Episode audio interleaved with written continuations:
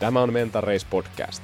Podcast, jossa puhutaan inhimillisen suorituskyvyn psykologiasta ja fysiologiasta ja tarinoista huippusuoritusten takana. Mä oon Heikki Huovinen. Tervetuloa mukaan. Johtajan tehtävä on yhtä aikaa lisätä älyllistä kitkaa ja vähentää sosiaalista kitkaa. Timothy Clark. Mitä tämä oikein tarkoittaa ja mitä jokainen johtajapositiossa oleva voisi tehdä, jotta tämä lause toteutuisi? Tämän viikon Mental Race podcastissa puhutaan psykologi Ilona Rauhalan kanssa samasta teemasta oikeastaan, mitä viime viikolla Pekka Töllin kanssa, kun puhuttiin arvostuksen psykologiasta, mutta nyt käännetään linssi yhteyteen ja miten yhteys voisi olla avainjohtamiseen ja edellä olevan lauseen toteutumiseen myös. Ilona Rauhala, Ira Lange, Kimmo Käärä ja Iikka Virkkunen on siis kirjoittanut tämän kirjan Yhteys avan johtamiseen, jonka julkaisupäivä on 25.1.2024. Tämä kirja on mun mielestä manuaali itsensä johtamiseen ja sitä kautta muiden johtamiseen. Mun mielestä ihmisen pitää osata ensin johtaa itseään, jotta pystyy johtamaan muita. Tässä kirjassa nousee aika vahvasti esille, miten luottamus on yksi todella iso ainesosa siihen yhteyteen – ja äh, jos et voi luottaa itsees, niin miten joku muu voi luottaa suhun? Tästä luottamuksesta ainakin haluan keskustella Ilonan kanssa tänään, mutta monesta muustakin asiasta, esimerkiksi konfliktista, mit, mitä on semmoinen rakentava konflikti työyhteisöissä, miten sitä mahdollisimman hyvällä tavalla pystyttäisiin manageraamaan ja miten konfliktista voi syntyä jopa jotain tosi hyvää työyhteisöön.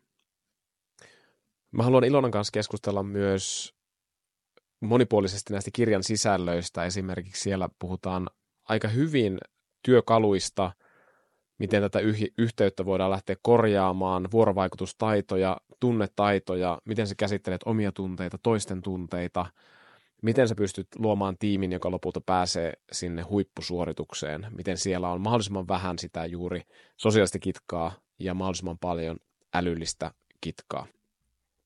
Ilon Rauhala on siis psykologi, tietokirjailija. Hän on kirjoittanut aika monta kirjaa. Tämä yhteys avan johtamiseen on nyt uusin kirja, mutta Makke Leppäsen kanssa kirjoittanut kirjan johtamisesta Johda ihmistä psykologia johtajille. Yhdessä myös Leppäsen ja Heikkilän kanssa pääasia, organisaation psykologinen pääoma.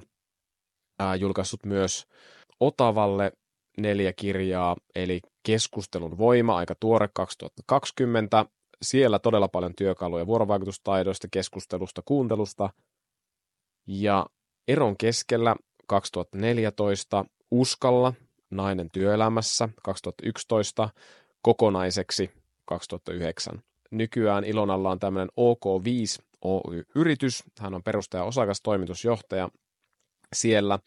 Ja Ilona Rauhala on siis varmaan Suomen parhaimpia, jollei jopa paras yritysvalmentaja. Hänellä on kansainvälisen valmennusorganisaation ICFn korkein mahdollinen coaching-sertifikaatti, eli MCC, ja yli 25 vuoden kokemus organisaatioiden kehittämisestä ja valmentamisesta. Eli aivan valtava määrä tietoa, viisautta Ilonalla. Lähdetään kuuntelemaan mitä kaikkea sieltä löytyykään. Käykää seuraamassa Ilonaa eri sosiaalisen median kanavissa, eli Ilona löytyy Instagramista, Ilona Rauhala, hän löytyy Xstä, Ilona Rauhala, LinkedInistä, seuraakaa siellä. Ja ennen kaikkea lukekaa tämä mahtava kirja Yhteys avainjohtamiseen, löytyy äänikirjapalveluista ja, ja ihan paperikirjana myöskin, joka toimii rentouttavana lukemisena. Ilonalla on myöskin Yhteyden ytimessä podcast ja aiemmin siis Ilonalla myös tämä Ilona Rauhala podcast, joka 2020 vuodesta alkaen on pyörinyt, mutta nyt myös tämä tuoreempi Yhteyden ytimessä. Käykääpä sitäkin kuuntelemassa. Siellä löytyy loistavaa tarinaa näistä teemoista, mistä tänään Ilonan kanssa puhutaan. Ei muuta kuin antoisaa jaksoa kaikille. Ladies and gentlemen. Ilona Rauhala, ihan tosi loistavaa, että pääsit tänne Mental Race podcastin vieraaksi. Mun mielestä sä oot semmoinen viisas nainen ja musta on aivan mahtavaa aloittaa vuosi niin kuin keskustelemaan sun kanssa. Hei, ihanaa. Samoin, musta tuntuu niin kuin tosi kivalta, kivalta tota, käydä sun kanssa keskustelua. Ja ihana, kun sä sanoit, että viisas nainen, nimittäin se on ollut mun haave, että, tota, että mä haluaisin joskus sitten satavuotiaana olla viisas, mutta nythän Joo. tuntuu, että tässä olisi niin kuin, oltaisiin jo hetki lähempänä, jos joku ajattelee näin. Kiitos, mutta se on Joo. paljon. Joo, mä oon siis seuraillut sun tota, tekemisiä, ö, sun kirjoja ja sun esiintymisiä ja sun podcastia ja, ja mun mielestä sieltä välittyy semmoista, että ymmärrystä aika laaja-alaisesti, mikä mun mielestä on just sitten sitä viisautta. Niin tota, lähdetään sitä, sitä miettimään, että mitä viisautta sinusta oikein löytyy tänään ja aloitetaan oikeastaan sillä, millä mä aloitan yleensä aina nämä podcastit, eli mikä antaa sulle energiaa henkilökohtaisesti? Mm, ihana kysymys. No tota, kyllä mä oon aika utelias luonne, että kyllä, kyllä mä niinku huomaan, että mä energisoidun siitä, että voi oppia uusia asioita. Toki sitten toinen, että kyllä mä energisoidun niin sosiaalisista suhteista, eli ihmissuhteista ja, ja hyvästä, hyvästä yhteydestä. Ja, tota, mutta et siinä mielessä, että se eilen illalla huomasin, että rupesin lukemaan taas jotain uutta kirjaa, mitä en ollut tuossa lukenut. Ja tota, se olikin niin inspiroiva, että mä en mennyt saada niin unta illalla, mm. sitä. Niin kyllä sellainen niin kuin uusien asioiden oppiminen. Joo, ja toi on muuten jännä juttu, just tommonen, sä oot tolleen niin kuin hyvin virittäytyvä ihminen et, et, ja innostuva ihminen. Ja siinä mm. on toisaalta toi kääntöpuolikin sitten, että mitä sanoit heti tuossa, että se voi vaikka uneen vaikuttaa, että jos, jos niin kuin innostuu tosi paljon. Ja ootko huomannut tämmöisiä haasteita toisaalta, että tykkäät oppia ja energisoidut, virittäydyt helposti asioista, niin, niin se palautumispuoli sitten. Joo, ja toi, on, toi oli, mä, tota, mä usein, äh, mä, mä, mulla on hyvät yöunet, et, eli siinä mielessä mä kyllä niin kuin nukun hyvin yleensä, mutta tietysti iän myötä, niin kyllähän ja mulla on varoitettukin sitä, että ei kannata tuudittautua siihen, että vaikka olisi aina nukkunut hyvin, etteikö se iän myötä niin kuin muuttuisi. Mm. Mutta tota, kyllä mä huomaan, että jos mä teen jotain tosi stimuloivaa niin kuin illalla, niin kyllä se helposti meinaa niin kuin häiritä. Että kyllä mun sen kanssa pitää olla tarkkana, että semmoiset todella stimuloivat asiat pitäisi kyllä tapahtua niin kuin aamupäivällä ja päivällä, että ei mielellään illalla, illalla sellaista Joo, liian, liian stimuloivaa. Joo, Joo, Joo tota, mä tuossa eilen illalla just lueskelin myöskin stimuloivaa kirjaa tämmöistä nimeltä tota, Yhteys avaan johtamiseen, ja nyt voitaisiin mennä siihen yhteyteen. Yes, se on hyvä ja, kirja. Joo, se, se on hyvä kirja, ja se on siis tosi laaja teos ja semmoinen, sanotaan, mä ajattelen, että se on semmoinen itsensä johtamisen manuaali, jo, josta sitten kumpuaa myös se muiden johtamisen taito. että mm. siellä on ihan hirvittävän laajasti ihmisen fysiologiasta, ää, ajatusharhoista, ää, vuorovaikutustaidoista, mm. tunteista, tunteiden säätelystä, tunnetaidoista, kaikesta tämmöisestä, että todella laajasti niin kuin, olette tehneet tämmöisen tutkielman, jopa sitten tekoäly siellä lopussa, että miten ihminen ja tekoäly sitten niin kuin tässä hetkessä niin kuin lähtee toimimaan yhdessä, niin mun mielestä niin kuin aivan mahtava ensinnäkin semmoinen manuaali itsensä johtamiseen ja sitten sitä kautta muiden johtamiseen. Mutta lähdetään tähän yhteyteen, että mitä se oikein nyt sitten on? Niin, ja että, ja että, ja että minkä takia ylipäätään kirjoitettiin tuo kirja, mutta että jos ajattelee, että se mikä, mikä meitä innosti niin tuon kirjan kirjoittamisessa ja mi, miksi valikoitu just tämä niin kuin yhteys, niin, niin, niin tota, jos me ajatellaan niin kuin yhteyttä, että mitä on yhteys, mm. silloin kun me ruvettiin tekemään, tota, niin meiltä kysyttiin tosi paljon, että, että minkälaisesta yhteydestä tässä nyt niin kuin puhutaan. Totta kai totta kai me niin kuin lähdettiin tuossa kirjassa tutkimaan niin kuin inhimillistä yhteyttä, eli ihmisten välistä inhimillistä niin kuin yhteyttä. Mutta sitten samanaikaisesti, kun me se, se kirjan kirjoitusprosessi eteni, niin kyllä se oli selvää, että mulla ja sitten varmaan Iralla, kun mä oon psykologi ja sitten toinen kirjoittaja on Ira Lange, mm. hän on teologi, niin, niin meillä oli varmasti pikkusen erilainen käsitys siitä, että minkälaista kirjaa me ollaan tekemässä. Niin kuin tavallaan niin kuin psykologina ja teologina niin oli tosi, tosi paljon varmaan sellainen niin kuin henkinen ja että todella paljon niin kuin mennään just vielä syvemmin ehkä siihen niin kuin fysiologiaan ja ihmisen traumaperustaa ja kaikkea tällaista, mm. että mitä niin kuin vaikuttaa siihen yhteyteen. Mutta sitten kun kolmantena kirjoittajana oli niin kuin kauppatieteilijä, kauppatieteiden maisteri ja sitten vielä neljäntenä kirjana tekniikan tohtori, niin oli selvää, että heidän lähestymistapa tähän yhteyteen oli sitten taas niin kuin hyvin erilainen. Ja, ja, tota, ja, ja, ja tajuttiin, että yhteys ihmisten välinen yhteys, tai kun me puhutaan yhteydestä, niin se on ihan jäätävän laaja asia. että kun sitä rupeaa niin kuin miettimään, niin mm. niin siitä muodostuu semmoinen käsittämätön matriisi, että aina, että missä kontekstista me puhutaan yhteydestä, puhutaanko me intiimistä yhteydestä, ihmissuhteista, jos meillä on kiintymyssuhde, vai puhutaanko me jostakin työelämän transaktionaalisista jostakin, tiedätkö, että toimitetaan joku asia, että mä toimitan kuittia kirjanpitäjällä, niin siinäkin meillä on niin yhteys, mutta se on hyvin erityyppinen. Mutta, mutta, tota, mutta siinä kirjassahan me sitten kuitenkin niin kuin päästiin siihen määritelmään, että yhteys on yhteistä tilannekuvaa. Joo. Ja, ja, ja, ja se, että, että minkälainen tilannekuva sit kulloinkin pitää olla, niin se määrittyy hyvin paljon sit siitä toiminnan kohteesta, että mitä ollaan tekemässä ja minkä tyyppisestä ihmissuhteesta tai suhteesta ylipäätänsä on kysymys. Mm, kyllä. Vähän pitkä vastaus. Joo, Joo että se on hirvittävän kompleksi asia ja, ja mä ajattelen tässä mun, kun mä aloitin tämän Mental Race-jutun, niin mun, mun ajattelussa niin kun voisi sanoa, että aika keskiössä on myös se yhteys. Mulla, mulla se sana on niin kuin lepo, ja se lepo tarkoittaa sitä, että, että sä oot yhteydessä erilaisiin asioihin, ja se yksi yhteys on sun tosi pohjimmaiset biologiset tarpeet. Mm. E, että, että sä ymmärrät, mitä ne on, ja sä pidät huolen niistä. Ihan, ihan niin kuin tosi laajasti ajatellen, että mitä teidän kirjassa tulee tietysti paljon sitä niin kuin, okei, okay, ihan sitä kiintymyssuhdettakin, yhteyttä toiseen, niin, niin kuin intiimiä yhteyttä, että se luo paljon pohjaa ja sitä turvallisuutta ja puhutte siellä polyvakaalisesta teoriasta kaikesta mahdollista, niin, niin kuin, mit, mitä sitten, mitkä sitten luo semmoisen pohjimmaisen, mä, mä ajattelen, että levon tilan, josta mm-hmm. käsin ihminen pystyy lähteä niin kuin rohkeasti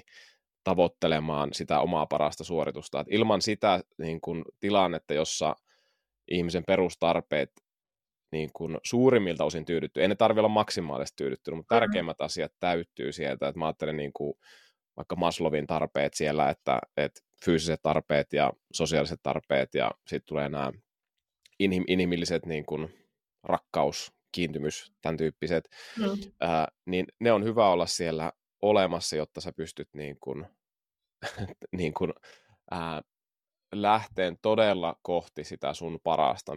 Mitä sä ajattelet tosta, tosta ajatuksesta, että, että niin kuin tarpeet ja niiden täyttyminen ja siitä sitten yhteys ja ehkä siitä jopa suorituskyky, jos mennään jopa tämmöiseen ajatukseen niin. nyt alussa? No, tota, toi on, itse asiassa kun me ruvettiin kirjoittaa tätä kirjaa, niin noin mekin niin kuin eka ajateltiin, kun me, mm. mietittiin sitä, kun me mietittiin tavallaan näitä kaikkia erilaisia yhteyksiä. Sähän puhut tuosta tuossa niin kuin tavallaan siitä, että mikä on ihmisen yhteys itseensä, ja, jota me kutsutaan tuossa kirjassa niin kuin me, niin kuin itseyhteydeksi, että mikä on yhteys itseen. Ja, ja esimerkiksi palautuminen tai kyky tunnistaa omia voimavaroja, omia resursseja, mitä oma fysiikka ja kaikki niin kuin tarvitsee voidakseen niin kuin hyvin. Ja sitten kun me, me tota, tehtiin niitä kirjan lukuja, niin ajateltiin, että okei, ensinhän pitää olla yhteys itseen, jotta sitten sen jälkeen voi olla yhteys muihin asioihin. Mm vaikka suoriutumiseen, tulevaisuuteen, tavoitteisiin. Mutta jos me ajatellaan, niin kun mennään ihan niin kuin baselineen, niin tosiasia on se, että jotta ihmisillä voi kehittyä suhde itseen, niin fakta on se, että, että ihmisellä on täytynyt ensin olla yhteys johonkin toiseen ihmiseen. Joo, alusta, joo, alusta, alusta. Niin kuin vauvasta lähtien. Vauvasta lähtien, siihen ensisijaiseen siihen niin kuin hoitajaan. Ja, eli tarkoittaa sitä, että suhde itseenkin kehittyy ihmissuhteessa. Ja jos mä nyt vaikka ajattelen itseen ja vaikka omaa hyvinvointia niin tällä hetkellä, niin tota, mä oon nyt ollut mun nykyisen kumppanin kanssa vajaa kymmenen vuotta. Meillä on hirveän hyvä suhde ja mä voin hyvin tässä. Niin kyllä tosiasia on niin kuin se, että myös yksi syy, minkä takia mä voin niin hyvin tällä hetkellä, on se, että mulla on niin hyvä niin kuin se mun läheinen, intiimi ihmissuhde. Joo. Ei tietenkään tarkoita sitä, että jos mulla ei olisi sitä suhdetta, että mä en niin voisi voida hyvin, mutta mun hyvinvointi olisi toisenlaista.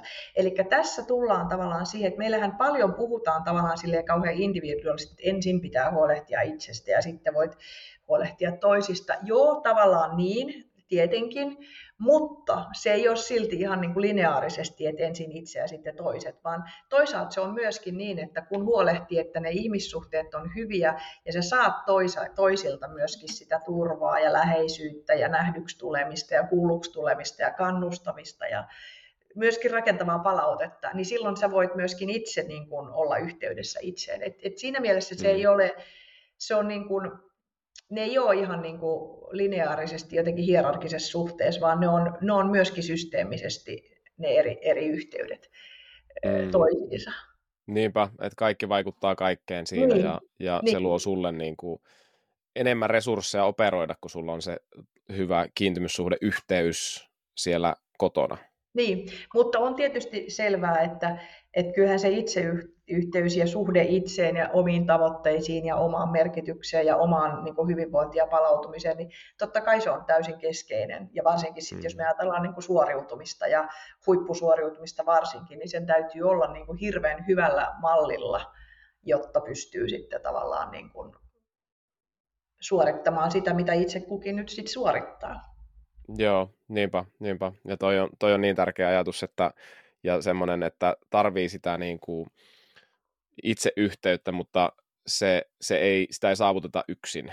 Että niin. sekin on tiimityötä, se itseyhteyden löytäminen, että niin. okei, okay, ihan vauvasta asti, mutta myös sitten ihan aikuisenakin. Ja mulla oli Ville Ojanen, aivotutkija, psykologi myöskin, niin tota, puhumassa tässä podcastissa. Nimenomaan näin hän puhui myös ihan aikuisenakin, että, ää, että me muodostaan yhteys itseen niin kuin toisten kautta ja, niin. ja sit, sitten yhteys toisiin itsemme kautta.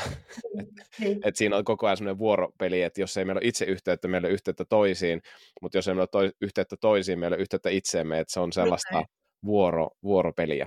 Just näin, jos ajattelee tätä, tota, kun sä oot urheilu, urheiluihmisiä urheilutausta, niin mä mm. ihailen mm. hirveästi tota Rafael Nadalia. Joo.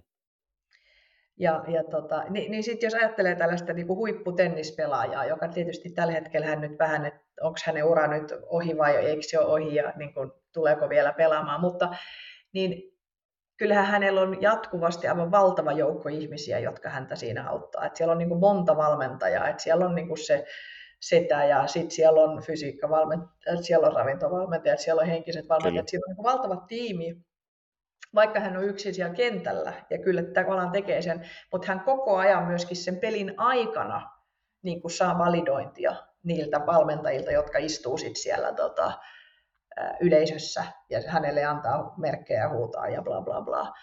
Et, et siinä mielessä niin kuin se niin kuin huippusuoriutumisen kannalta niin se on, se on niin kuin äärimmäisen tärkeää, miten ne kaikki ihmissuhteet siinä toimii.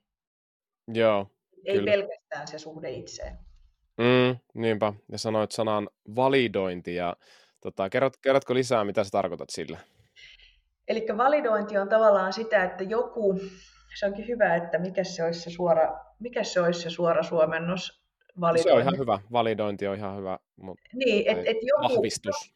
Jo, niin, joku vahvistaa sun olemassaoloa. Ja siis joskus on sanottu mm. tämmöinen hieno hieno sanonta, että rakkaus on toisen olemassaolon vahvistamista. Mm.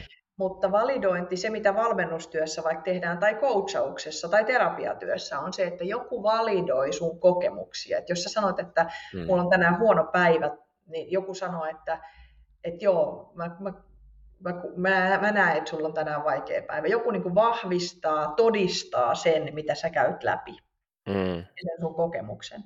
Ja silloinhan me koetaan, että me tullaan nähdyksi ja kuulluksi. Ja me koetaan, että mä oon tärkeä, kun me, ko- kun me saadaan se kokemus, että joku näki ja todisti ja vahvisti sen, mitä mä koen. Mm. Ja se on niin validointia. Ja se on niin kuin ihmissuhteissa ja myöskin Joo. auttamisammateissa, mutta myöskin valmennustyössä aivan niin kuin tosi tärkeä, keskeinen niin kuin elementti, että me validoidaan sitä mm. toisen kokemusta. Joo, joo. Mä, mä oon ajatellut mun valmennuksessa, että tämä on niinku se kaiken pohja, e, että se, sä sanoit, että rakkaus on toisen ihmisen olemassaolon vahvistamista. Niin, niin. Ja, ja että et tämmöinen validointi on niinku kaiken pohja, niin kuin mulla. Ja mä ajattelen, että se on se levon pohja, että sä saat, pystyt itse validoimaan itseesi ihan se olemassaolon kautta, human being. Se tulee validoiduksi, sun kokemus tulee validoiduksi, sun tunteet tulee validoiduksi. Että ne on, se on, sä oot kokeva, tunteva, elävä ihminen ja se tulee validoiduksi sun itsesi ja muiden kautta. Ja, ja, ja siitä tulee se lepo sillä tavalla, että mä olen olemassa ja minä tunnen, minä koen, minä elän, minä olen tässä. Ja, ja, ja, ja, ja sitä kautta mä ajattelen, että tavallaan palaute ihmisestä, ihmisen persoonasta, ää, se, se ei voi olla niin kuin, tai se, se, se, se on niin kuin, on hyvä kohdistaa niin kuin, tai, tai sä voi niin kuin kriittistä palautetta antaa ihmisen persoonasta sillä tavalla, että sun pitäisi jotain niin kuin muuttaa, koska sitten sä lähdet niin kuin väärään suuntaan, sä et validoi sitä ihmistä niin kuin semmoisena kuin se on, mutta sä voit aina niin kuin kritisoida tekemistä, ja mä ajattelen, että tämä on yksi semmoinen, että hyvät urheilijat osaa erottaa ton, että ne pääsee siihen, että, että tässä kritisoidaan tekemistä, ei kritisoida niin kuin mua. Et, et tekemiseen Joo. liittyy niin kuin, äh, verbit ja ad- adjektiivit ja, ja tota, äh, niin kuin siihen palautteen antoon, mutta sitten siihen niin kuin olemiseen liittyy vaan niin kuin positiiviset adjektiivit, mutta ei koskaan negatiivisia adjektiiveja. Ja tämä on ainakin mun sääntö semmoiseen niin kuin palautteen antoon, että et, et mitä enemmän sä niin kuin semmoista kritiikkiä kohdistat semmoiseen ihmisen ää, siihen olemiseen, niin sitä enemmän sä viet pois semmoista turvaa ja sitä lepoa ja ehkä sitä yhteyttä sit mm. siihen tekemiseen. En mä tiedä, saat, saat, saat sä kiinni tästä ajatuksesta, mitä mä yritän tässä Joo, joo mutta mut kyllä just näin. Mun mielestä on niin hyvin sanottu, miten sä, miten sä ton, ton niin kuvaat. Et, et, tota, ja juuri toi, että kyllähän me tarvitaan toisiltamme myöskin sitä kriittistä palautetta. Kyllä. Mutta niin kuin sä sanoit, että, mutta että se ei menisi siihen tavalla, että kuka sä oot ihmisenä, vaan mm. siihen että, niin kuin tekoon, että, että, mä en, että toi mitä sä teit, niin tuntui musta pahalta. Joo. se, että, että se minkälainen sä oot, niin tuntuu pahalta, niin siinä on aika iso ero. Jep. Ja onko sun kokemuksen mukaan sekoittuuko nämä paljon, koska sä oot niin kuin todella paljon kokenut ja nähnyt siis suomalaista johtamiskulttuuria, suomalaisia johtajia, niin, niin onko tämä helppo erottaa, tämä palautteen laatu, että kohdistuuko se siihen ihmiseen vai sen ihmisen tekemiseen? No siis tietysti tota, kyllähän ainakin se, joka sen palautteen saa, niin aivan varmasti erottaa sen, mm, että kummalla tavalla se on annettu. Mutta on hyvin inhimillistä, että jos sitä ei tietoisesti ajattele ja sitä ei ole tietoisesti opetellut, niin helpostihan sitä tulee annet, voi, voi sitten antaa palautetta siitä, että joo, että, se on, se on, että vaikka että se on laiska. Tämähän yleisen joku sanoo, että joo, no se on semmoinen laiska. Mm, jep. Mutta sitten se pitäisi olla se, että minkä suhteen hän on laiska. Että, tämä, että sä teit tämän laiskasti, eikö niin? Tai mm. että sä oot tässä selvästi, musta tuntuu, että sä oot tässä kirjoittamisessa vähän laiska. Mm. Samanaikaisesti joku ihminen saattaa olla varsin ahkera jossakin toisessa kontekstissa, jollain toisella domeenilla. Ja silloin on iso ero, että muodostaako ihminen identiteetti, että olen laiska ihminen versus, että mä, Joo. mä, mä niin kuin tuotan tekstiä vähän laiskasti. Joo, niinpä, niinpä. Tai sitten on sellainen ää, tarve, tarve niin kuin isommalle tilalle, jotta se inspiraatio, luovuus siihen kirjoittamiseen syntyy. Ja joku voi katsoa, toi laiska, kun tuo ei pääse niin kuin vauhtiin. Mutta sitten kun tämä ihminen pääsee vauhtiin, niin bum, timanttia sisältöä. Aivan, aivan. Juuri, että mikä se on. Mutta ihan sama urheilupuolella usein sanotaan, että, tai siis paljon mä tarkoitan, että en, en tarkoita, että sä sanot, mutta esimerkiksi on vaikka personal trainerien kuulen sanomaan, että joo, että, joo, että ihmiset, kun ne on, ne, niille ei ole itsekuria. Mm, joo. Sitten samanaikaisesti ihmisillä saattaa olla ihan valtava itsekuri vaikka sen substanssin suhteen, mitä Niinpä. ihminen tekee, mutta se ei nyt vaan sit kohdistu siihen lenkillä käymiseen. Mm. Joo. Tota, niin, niin sen takia ne on niinku isoja, et, isoja leimoja, mitä me tehdään silloin, jos me niinku sanotaan niinku kokonaisuutena ihminen on jotain. Joo. Siinä yhteyskirjassa myöskin oli tästä niin kuin arvioinnista, kritiikistä, ja mä luen tämmöisen lainauksen, että Joo. työelämässä meitä arvioidaan jatkuvasti, ja se on työn ja suorituskyvyn kannalta välttämätöntä. A- aivot kokevat kritiikin ja korjaamisen väistämättä myös uhkana hyväksynnälle. Et mitä, mitä sä ajattelet niin kuin tosta nyt sitten, tuosta lauseesta? Ihanaa, että sä poimit ton lauseen, koska me käytettiin tosi paljon aikaa sen kanssa, että miten meidän pitää niin kuin formuloida se, että mikä tässä on se haaste, koska, koska työelämässähän on juuri aivan välttämätöntä, että me jatkuvasti korjataan tekemistä. Jep. Et me ei voida mennä sellaiseen kulttuuriin, missä me vaan, joo, hyvä, kiva, kivasti teit ja että kaikki on hyvin. Ja, ja monethan ihmiset ymmärtää, että psykologinen turvallisuus olisi ikään kuin sitä, mutta sehän ei missään tapauksessa ole sitä, vaan meidän joo. täytyy, ja, ja, ja, mutta tämä on, se on se ristiriita, että samanaikaisesti kun meidän pitää pystyä parantamaan suoritusta ja korjaamaan, niin miten me tavallaan tehdään se niin, että siinä toteutuu kuitenkin se turvan elementti, että tämä ei, ohi, oh, tämä ei nyt uhmaa mua henkilönä, mä oon turvassa, tässä nyt vaan niin kuin sanotaan tätä, että miten mä oon tehnyt tämän jonkun asian, että voisiko tämän tehdä paremmin. Joo, Joo Mutta toi, on, toi on niin kuin tärkeä. Ja sen takia, niin kuin, mutta et silloin kun se tehdään se korjaaminen huonosti ja huonolla tavalla, sen takia se on niin hirveän tärkeää, että me ymmärretään, että sen palautteen antamisen laatu ja tapa, miten se annetaan, että sillä on, sillä on niin kuin merkittävä vaikutus mm. sit suoriutumiseen. Niinpä, niinpä. Ja, ja mä uskon, että tämä on se iso ero, että erottaa sen, että on se human being ja se human doing. Ja sitä niin. doingia voi aina kritisoida, ja se on turvallista myöskin, koska se ei ole niin kuin, se ihminen kokonaisuudessa. Se on osa väistämättä, niin kuin tuossa on tuossa, että tämä aivot kokevat kritiikin ja korjaamisen väistämättä myös uhkana hyväksynnällä, että siinä tulee joku osa niin kuin siihen identiteettiin, mutta se on helpompi käsitellä, kun se on sitä tekemistä. Eli niin. korjaava palaute, jos se, se onkin enemmän tai, tai lä- lähes täysin just verpeä, että se ei olisikaan niin adjektiiveja, jos on korjaavaa palautetta, että se voi toimia niin sääntönä. Mutta onko jotain muuta tälle niin kuin hyvälle palautteen annolle? Koska mä, mä, mä myös uskon siihen, että me kaikki ihmiset tarvitaan jonkunlaista haastamista. Mm-hmm. Ja esimerkiksi niin kuin parisuhteessa, että, että jos, jos mulla ei olisi yhtään niin kuin kitkaa siinä, tai, tai se olisi ihan samanlainen kuin minä, niin oh, oh, hirvittävän tylsää, tylsää olisi elämä. Että. Ja, ja sitten muutenkin, että mä oon ajatellut, että tänä vuonna varsinkin on mulla semmoinen ajatus, että mä haluan elämän muutamalla eri viite- viitekehysalueella niin semmoisia tiettyjä, niin kuin, tykkää englanninkielellä sanasta äh, contender tai tämmöisiä contentious niin kuin, suhteita, johon liittyy semmoinen niin kuin, kitka, semmoinen haaste, Joo. semmoinen joku toinen osaa jotain vähän paremmin kuin minä, ja mä voin vähän niin kuin katsoa ylöspäin sitä juttua. Ja, Nyt siinä on ja, älyllistä kitkaa siinä suhteessa. Joo, ja tai fyysistäkin, että, että mä tykkään voimaharjoittelusta, ja mä tykkään, että siinä on vieressä joku kaveri, joka on niin kuin tosi hyvä, jos mä wow, ja sitten mä voin oppia Joo. siltä, ja näin. Mutta mut, mut, mut siis mitä muuta on tämmöiseen niin kuin oikeasti rakentavaan, positiivisesti haastavaan palautteeseen liittyviä hyviä ohjeita? Niin no mä ajattelen, että, että tärkeää on se, että, että, että, että, että, se, että se tulee välittämisestä käsin. Joo. Et silloin Joo. Jos, jos mulle annetaan kritiikkiä, mutta mä tiedän, että se tulee, että se, se annetaan sen takia, koska se ihminen oikeasti välittää minusta, mm. mun hyvinvoinnista, mun tulevaisuudesta, mun, ja ajattelee mun parasta etua. Niin Mm. Niin se, eli se, sen takia me niin kuin nostettiin tuossa kirjassa myöskin niin kuin käsitteet rakkaus ja hyvän tahtoisuus niin vahvasti, vahvasti tota, mukaan, koska hyvän tahtoisuudella ja rakkaudella ja välittämisellä, niin ne on, ne on aika niin kuin aseista riisuvia. Mm.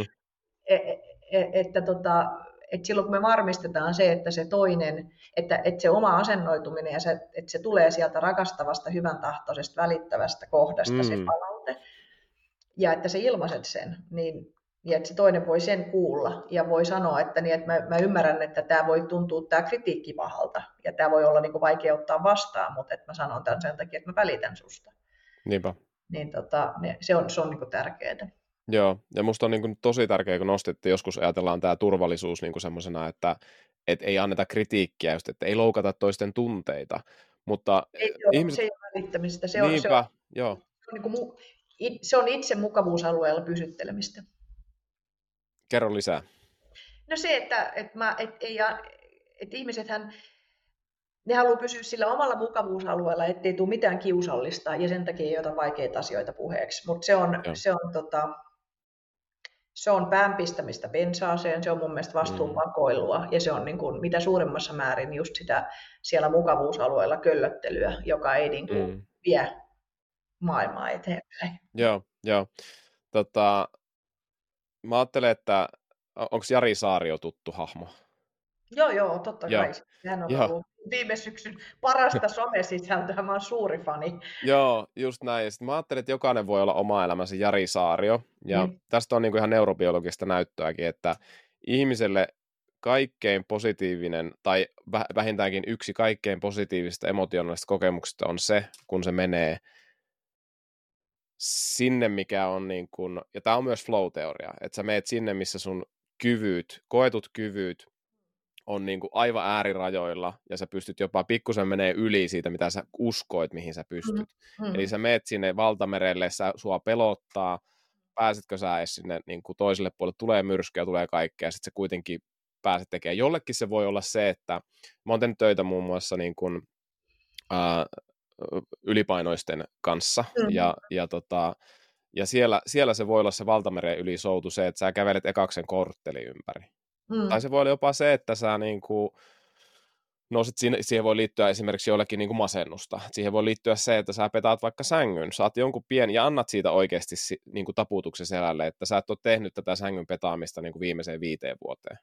Ja, ja sä, sä teet sen ja, mm. ja, ja sä rohkaiset itse siitä. Sä validoit, puhuit siitä, validoit itse, mutta saat myös validointia tässä tapauksessa joltain muuta coachilta tai sitten niin kuin toivottavasti on muitakin ihmisiä, jotka validoi sitä, että hei hyvä, sä teit jotain ja jotain semmoista, mikä on ollut sulle vähän hankalaa tehdä ja sä sitoudut semmoiseen ja, ja, ja ylität itsesi. Ja, ja mikä niin kuin tavallaan, mun mielestä se on, kun me ihaillaan niin kuin Jari Saariota, ja se mm. on semmoinen, että harva tekisi sitä, mutta mun mielestä se on niin kuin mekanismeiltaan aivan samanlainen tilanne kuin just tämmöinen, joka ei ole vaikkapa pystynyt käveleen, kun, kun sen 20 metriä, niin sitten se meneekin sen kortteli ympäri, että se on niin kuin sama. Ja mun mielestä on aivan yhtä ihailtava suoritus myöskin. Mm, kyllä. Niin, siis itsensä ylittäminen. Tot, Joo. Tot, ja totta kai täytyy niin kuin muistaa, että Jari Saari on myöskin poik- poikkeustapaus sillä tavalla, että niin kuin on sanottu, että hänellä on poikkeuksellinen fysiologia, että Joo. eikä kuka tahansa meistä ei pystyisi tekemään Niinpä. sitä, Jari Saario tekisi vaikka olisikin sinnikäs ja muuta. Mutta se on juuri näin, että tavallaan se, että että sehän on se asennoituminen, että miten ylipäätänsä niin kuin tekee asiat, ne yksinkertaiset asiat, niin, niin silloin kun loppujen lopuksi huippusuoriutuminenkin tulee siitä, että siinä tekee vaan niin kuin paljon niitä yksinkertaisia asioita huolellisesti ja hyvin. Mm. Mun on niin kuin hyvä, että, että tota, niin kuin sen näkeminen, että, että aina kun joku ylittää itsensä, vaikka se ei, ei olisi sulle iso juttu, mitä se no tekee, mm. mutta se on, se on hänelle, niin, niin sen näkeminen ja siitä myönteisen palautteen antaminen, niin sitä, sitä me ei mun mielestä tehdä ollenkaan liikaa, että meillä on kaikilla varaa nähdä toisiamme ja mm. sitä kautta rakentaa sitä kokemusta siitä hyvästä yhteydestä. Kyllä, kyllä. Ja tässä, tota, mitä sä ajattelet niin kuin vertailusta, että se on joskus aika tehokas tämmöisen niin kuin itsensä ylittämisen, aidon semmoisen niin positiivisen itsensä voittamisen ja ylittämisen kokemuksen esteenä. Että jos sä, jos sä alat vertaa, että eihän tämä nyt mitään ollut. Että siis niin. siis mä kävelin, että mitä se, eihän se ollut, ei se ollut Jari Saario. Niin. niin mitä sä ajattelet niin niin, vertailusta? Siis vertailu on kaksi, kaksiteräinen miekka, että meidänhän mm. on välttämätöntä tehdä vertailua, koska se, se saa meidät niin kuin, toimimaan yhteisössä niin kuin, eettisesti ja hyvin ja, ja se saa meidät kilvottelemaan. Että se on niin kuin, Joo sen takia se on niin kuin, sekin on vähän yksioikoisesti sanottu, että laita vaan vertaileva mieli pois, koska ei se, mm. kyllä se on niin kuin erittäin tärkeää, että me esimerkiksi ruokapöydässä vähän seuraan, että millä tahdilla muut syö ja yritän pysyä vähän samassa rytmissä, kuin sen sijaan, että jos mä niin kuin hotkasen hirveän paljon nopeammin kuin muut tai syön ihan hirveän paljon hitaammin kuin muut, niin se on niin kuin mm. häiritsevää sosiaalisesti. Eli se vertailun elementti on niin kuin sosiaalisen toimimisen kannalta ihan välttämätöntä, mutta, mutta sitten mm se on tärkeää kuulla se, että mikä siitä vertailusta ei auta itseä, jos se rupeaa niin kuin halvaannuttamaan tai, niin kuin, tai että mä niin kuin mitätöin omia suorituksia niin sen takia, että ne ei ole just jonkun sosiaalisen ryhmän niin kuin huippusuoriutujan niin kuin tasoisia suorituksia. Niinpä, joo, joo, ja tässä tarvitaan joustavaa ajattelua. Kyllä, joo. Eri konteksteissa niin kuin eri strategia toimii, eli, eli se vertailu toimii jossain kontekstissa, jossain toisessa se ei, että tarvitaan vertailua, mutta sitä ei aina tarvita. Juuri näin. Sitä pitää pystyä niin kuin kanssa säätelemään. Joo, niinpä. Joo, okei. Okay.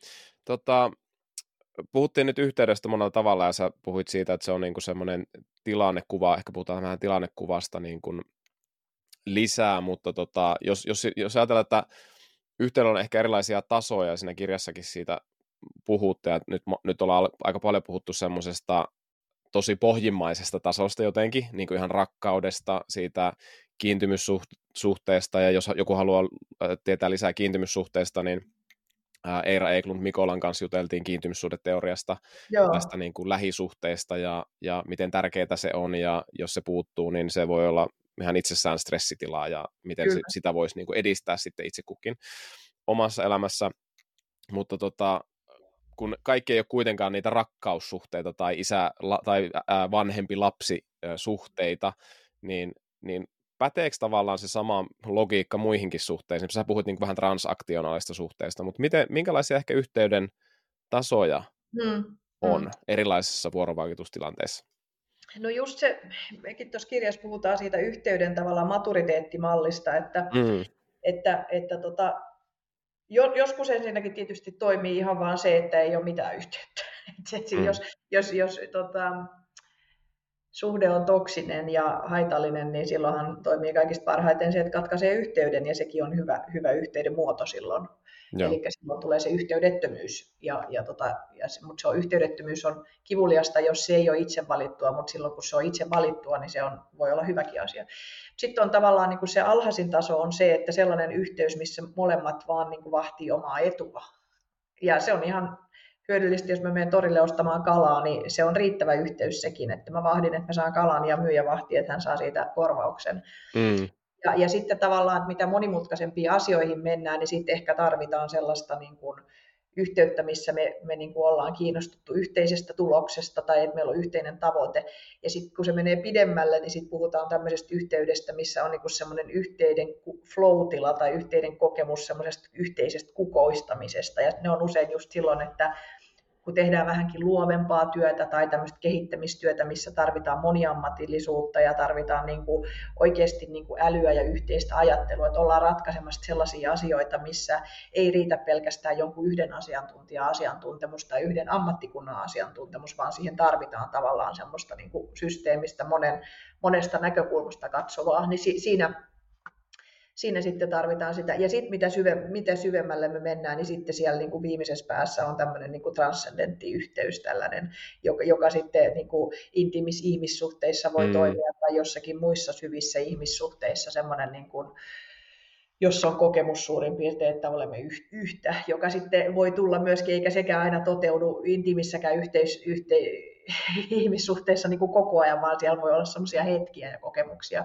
joka sitten niin kuin kantaa sitä suhdetta. Et siinä mielessä mm. niin kuin näitä erilaisia yhteyden tasoja voidaan niin kuin ajatella, ajatella että, että mikä palvelee sitä, mitä ollaan tekemässä. Ja, ja tot, mitä enemmän sitten on kysymys tunnesuhteesta, eli kiintymyssuhteesta, jotka on sitten niitä intiimi-ihmissuhteita, vanhempi-lapsisuhde, sisarussuhteet, ja, ja, ja syvät ihmissuhteet, niin siellä tietysti sitten nämä kiintymyssuhteet näyttelee roolia, mutta ne ei automaattisesti näyttele työelämäsuhteissa roolia. Toki nämä mallit voi sitten jossakin stressitilanteissa tai muutostilanteissa tai kriisitilanteissa, sieltä saattaa aktivoitua sitä kiintymyssuhden dynamiikkaa, mutta, mutta, mutta ne, ne, se logiikka ei mene välttämättä ihan samalla tavalla, miten se menee sit niissä oikeissa kiintymyssuhteissa. Joo. Onko se jollain tavalla hyvää ja tervettä niin kuin eriyttää se, ne niin kuin ystävyys- tai rakkaussuhteet sitten työsuhteista? No, no tota, tietysti näinhän usein sanotaan, että olisi hyvä, että niin kuin ystävyydet ja, ja, ja työsuhteet ei menisi sekaisin, mutta, mutta meillä on paljon perheyrityksiä. Ja tota, kyllähän meillä on paljon per- yrityksiä, josta, jossa avioparit on, on perustanut yrityksen hyvät ystävyyssuhteet. Ja kyllähän hmm jos mä ajattelen vaikka omia yhtiökumppaneita, niin Ira Langea, niin, niin kyllä me ollaan niin kuin myöskin erittäin hyviä ystäviä ja meillä on mm. Mm. Mutta, mutta toki se ystävyys on muodostunut työn kautta. Et me ei, se ei ollut niin, että me oltiin alun perin ystäviä, vaan että, että me ollaan tutustuttu ja sitten meistä tuli just niin kuin työn kautta ja tutustuttu ja sitten sitä kautta. Mutta mm. et, et eihän se ole niin kuin laki tai sääntö, etteikö se voisi toimia, mutta se tuo siihen omanlaistansa dynamiikkaa, jos, mm. jos se työyhteistyösuhde on myöskin niin kuin luonteeltaan kiintymyssuhteen luontoinen. Mutta sen takia esimerkiksi perheyrityksiä täytyykin katsoa vähän erilaisten silmälinssien läpi kuin sellaisia, missä tällaisia ihmissuhteita ei ole. Mm, ja sitten esimerkiksi niin kun konsulttifirmoissa on aika vahva semmoinen, voisiko sanoa, perheen rakentamisen dynamiikka, että et voi muodostua se, niin kun se konsulttiyhteisön niin kuin ainoaksi sosiaaliseksi viitekehykseksi. Siellä todella niin kuin vietetään vapaa-aikaa, tehdään työtä niin kuin molempia niin kuin yhdessä. Ja, ja mä oon huomannut, että, että, että se on se voi olla haaste, mutta mikä ei ole niin kuin mustavalkoista, mm. mutta se voi olla haaste, että jos alkaa määrittää identiteettiä pelkästään niin kuin sen viitekehyksen kautta ja saa validointia niin kuin sen tyyppisistä asioista itsessänsä, kun ihmiset on hirveän monisyisiä, ja mä oon huomannut, että miten tosi monelle niin kun, ihan tämmöinen perusasia kuin uuden harrastuksen hommaaminen, semmoinen harrastus, mikä auttaa itteensä ilmaiseen jollain eri tavalla kuin mitä sillä työssä on, on ollut niin valtavan lataavaa, energisoivaa, palauttavaa, ja joka on niin kuin ihan erilainen kuin se, se dominoiva työviitekehys. Mm. Ja, ja, ja, ja se, se niin kuin antaa tasapainoa, ja on monille, monille asiakkaille just antanut, että et, et, et vaikkapa, jos on ollut niin kuin sanotaan, että yliopistoaikana harrastanut musiikkia, ollut jossain bändissä, ja sitten palakin vaikka siihen, ja se onkin sitten niin kuin ää, sen työyhteisön ulkopuolista, niin sitten sulla ei ole mitään niin kuin sellaista, mikä muistuttaa niistä työjutuista, ja sulla on ihan toisenlainen tapa ilmasta itseäsi, sua validoidaan niin kuin sen kautta, ja se tuo semmoista tiettyä, mä huomaan niin kuin tiettyä jämäkkyyttä sille ihmiselle, semmoista voimaa seisoa vähän useammalla alustalla niin kuin identiteetin suhteen, mm. ja, ja, ja tota, se, se monille niin kuin toimii ainakin. Mitä sä ajattelet tuommoisesta sitten, niin semmoisen ehkä identiteetin niin kuin monijalkaisuudesta? No siis mä, mä pidän sitä, mä pidän hyvänä, että on, on, on niin kuin, että kaikki identiteetti ei ole samassa pussissa, sanotaan näin. Ja tuossa tota, kun sä sanoit, että konsulttiyrityksistä voi tulla semmoisia perheomaisia, sitten taas joissakin, ainakin näissä isommissa kansainvälisissä konsulttiyrityksissä saattaa olla hyvin tarkkaakin se, että, että, että ei saa muodostaa ihmissuhteita, niin kuin lähe intiimejä, rakkaussuhteita siellä. Mm niin kuin tavallaan, että koska tavallaan ei haluta, että siellä on niin kuin vaikka pariskuntia. Mutta, mutta kyllä mä ajattelen, että se on ihan tervettä, että on vähän, vähän erilaisia niin kuin porukoita ja, ja identiteettejä. Ja, ja tota, mä itse esimerkiksi huomaan, että, että kun tekee tiiviisti vaikka jonkun työporukan kanssa yhteistyötä, niin kyllä mä kaipaan välillä sit vaan ihan niin kuin niitä porukoita, joiden kanssa ei tarvitse ajatella työasioita. Ja sitten toisinpäin, mm, että, niin että mä, mä tota, Joo, mutta niin. joo. Niin, että, sua, että suakin ruokitaan niin kuin eri, sinun niin. eri osia ruokitaan ja se tuntuu niin. ihan hyvältä ja mulla on ollut myös näitä perheyrityksissä työskenteleviä ihmisiä ja, ja tota, siellä, siellä yksi semmoinen iso niin kuin havainto yhdellä oli, että on yksi ihminen vain, että, että pitää ottaa huomioon, että kaikki ei toimi kaikille, mutta tota, ei, niin. hänellä, hänellä niin kuin se, että hän puhuu vähän siitä hänen suhteestaan niin kuin vaimoonsa, että, että kun puhutaan aina työasioista, että se, se vähän niin kuin tavallaan unohtuu se, että kuka ja mikä se ihminen kokonaisuudessaan on, että illallispöytäkeskustelut pitkälti niin kuin siinä, lapset sen ikäisiä, että et, et niiden kanssa ei tule semmoista erilaista vuorovaikutusta, että et ne on niin kuin aikuisia heillä, mutta että sitten sit niin kuin tiedostaen he alkoi tekemään tämmöistä, että että et alkoivat niinku ruokkimaan niitä muita puolia ja tiedostaen niinku muista asioista puhumaan. Ja se oli niinku tämmöinen, että tämä on niinku hyvä juttu. Että nyt al, niinku, pikkuhiljaa alkaa niinku tulee niitä uusia, niitä, niitä niin sanotusti vähän niinku vanhojakin puolia. Miksi mä niinku rakastuin tuohon ihmiseen, että et okei, siinä on myös se työelementti ja tietyt Joo. asiat, mitä se tekee siellä. Se on osa sitä, mutta kyllä mä haluan niinku sen koko ihmisen, eikä vaan sitä niin kuin työ, työosaa, niin kuin, ja, ja, ja, se oli heille niin kuin ainakin semmoinen aika hyvä juttu. Mm, joo. Joo, ja siis sillä tavalla, että jos se on, niin kuin nykyään joskus niin kuin kuulee, että jotkut esihenkilöt esimerkiksi jossain valmennuksessa saattaa sanoa, että joo, että kun mä sanoin, että olisi tärkeää joskus kysellä vähän ihmisiltä niin kuin heidän kuulumisia, niin sanotaan, että no, mutta enhän mä nyt voi, kun ne on niiden henkilökohtaisia asioita, niin kyllä mm. mä ajattelen, että on se niin kuin aika, että jos, että että jos ne ihmiset, kenen kanssa mä teen koko ajan töitä, niin jos mä yhtään tiedä, mitä heille niin kuin kuuluu noin niin kuin muuten, mitä on niin kuin menossa, että onko niin kuin lapsi syntymässä vai onko vanhempi kuolemassa tai että onko puoliso sairastunut tai mitä, niin, niin, tota, niin se, silloin on vaikea niin tulkita tavallaan niin niitä mielentiloja, niitä, että mistä on kysymys. Mutta sitten kun tietää vähän sitä kontekstia, että mitä hänellä on niin ehkä muuta menossa, mikä siellä kuormittaa, mm. niin niin sitten pystyy niin ymmärtämään, että okei, että, että tota, miksi voi vaikka joskus olla vaikeampi päivä tai, tai tämmöistä. Joo, eikö tämä ole just sitä sen human being ää, puolen ihmisessä niin validointia? Että sä kysyt, mitä kuuluu mitä sun kissalle kuuluu ja niin. ää, mitä sille tota, sirkkatätille kuuluu, mistä puhuit kaksi viikkoa sitten, yep. että se on ollut sairaana. Niin, niin. niin tota, eikö tämä ole just sitä, että tavallaan se luo sen psykologisen turvallisuuden pohjan tämmöinen diskurssi työpaikoilla? Kyllä, Kyllä, ehdottomasti. Joo. Joo. Se on, se on tosi, se on niin kuin, se on mun mielestä niin tosi tärkeää ja me ei mun mielestä saataisi niin unohtaa sitä, että me ollaan ihmisiä ensin ja, ja sitä tavallaan sitä, sitä inhimillisen kohtaamisen merkitystä, että, että vaikka meillä on kuinka kaiken maailman niin kuin tällaisia, että jotkut asiat ei saa vaikuttaa, vaikuttaa tota päätöksentekoon, mutta tota, ei se silti poista sitä, etteikö me voida olla mm. ihmisiä toinen toisillemme. Niinpä. Tota, huijarisyndrooma on mielenkiintoinen ilmiö ja Oletko sä törmännyt siihen, niin kuin, että miten paljon tämmöinen kulttuuri, missä myös kysytään, että mitä sulle ja sille sirkkatätille kuuluu, että miten se vaikuttaa vaikkapa hyijärisyndroomaan? Äh, kerro lisää, mä en ihan saa tuosta kiinni. Joo, no siis, siis huijarisyndrooma, niin kuin imposter syndrome, että, siis onko tämä tuttu käsite siis? Totta, totta kai, joo, kyllä, joo, joo. tähän kysymiseen. Joo, no, no siis mä, mä en löytä, mä yritin tutkia sitä, koska mun, mulle se käy järkeen, mutta tästä ei nyt tutkimusnäyttöä, tai siis mä en löytänyt sitä ainakaan, että et, et se niin kuin hypoteesi mun päässä on, että että mitä enemmän validoidaan sitä ihmistä, niin sitä vähemmän silloin tarvetta niin kuin yrittää näyttää olevansa jotain tai parempi kuin se onkaan. Mm, et jos mm. se tulee tavallaan validoiduksi, niin kuin, että et sulla on tavallaan rauha ja lepo sen kanssa, että okei, mut hyväksytään, mua arvostetaan, ää, niin kuin, että se ihmisarvo huolimatta mun tekemisestä on olemassa. Eli sulla on turvallisuus onnistua ja epäonnistua, niin mm.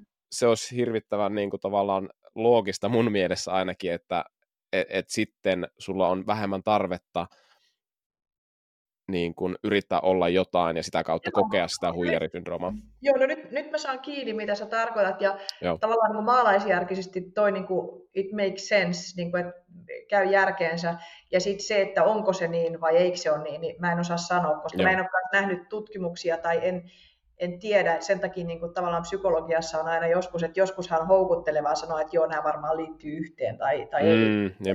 Sitten samanaikaisesti niin sit voi hyvin myös olla, että ne ei liity yhteen, mutta, mutta mielenkiintoinen asia vähintäänkin tutkittavaksi, tai jos joku on tutkinut, niin mielellään niin kuin tietäisin tuon, mutta en osaa, en osaa tästä lonkalta sanoa, että onko niillä yhteyttä vai ei. Joo, joo. Jep, okei, okay, mutta tämä pointti tässä keskustelussa, että, että niin kun, okei, okay, yhteyt, yhteyttä on eri tasosta, ja m- mä kuulen tuosta vähintään rivien välistä sen, että, että työpaikallakin tarvitaan muutakin kuin transaktionaalista yhteyden rakentamista. Mutta se, se, on, se on yhtä, yhtä aikaa se on kuitenkin eri kuin se intiimisuhde kotona, mutta mm. siinä on väistämättä myös samoja elementtejä, varsinkin mm. jos paljon, tosi paljon ollaan tekemisissä niiden tiettyjen mm. ihmisten mm. kanssa. Niin tota, joo. Joo, ja mitä monimutkaisempi ja tavallaan ehkä luovempaa ajattelua vaativa asia on, niin, niin sen enemmän tarvitaan sitä syvempää yhteyttä. Joo, okei. Okay. Ja mi- mitä ohjeita sulla on sitten, tai mistä, niin kun sä, nyt mennään niin kuin työkontekstiin, niin mitkä on merkkejä siitä, että sulla on niin liian vähän yhteyttä? Mm. Lähdetään vaikka siitä, että nyt on liian vähän yhteyttä, mutta missä sä tiedät, että sulla on liian vähän yhteyttä, nyt tarvii, tarvii sitä niin kuin tietoisesti rakentaa? Mm. No kyllä esimerkiksi huomaa, että, että silloin kun on, tulee väärinkäsityksiä, että se on niin kuin heti sellainen, että, että, että jos on niin kuin väärinkäsitys, tiedon puutetta ja, ja sitten, sitten, että tulee tämmöistä, tavallaan tällaista niin kuin huomaa, että nyt on syntynyt paljon tulkintoja siitä, että mitä jotkut tekee tai ei tee.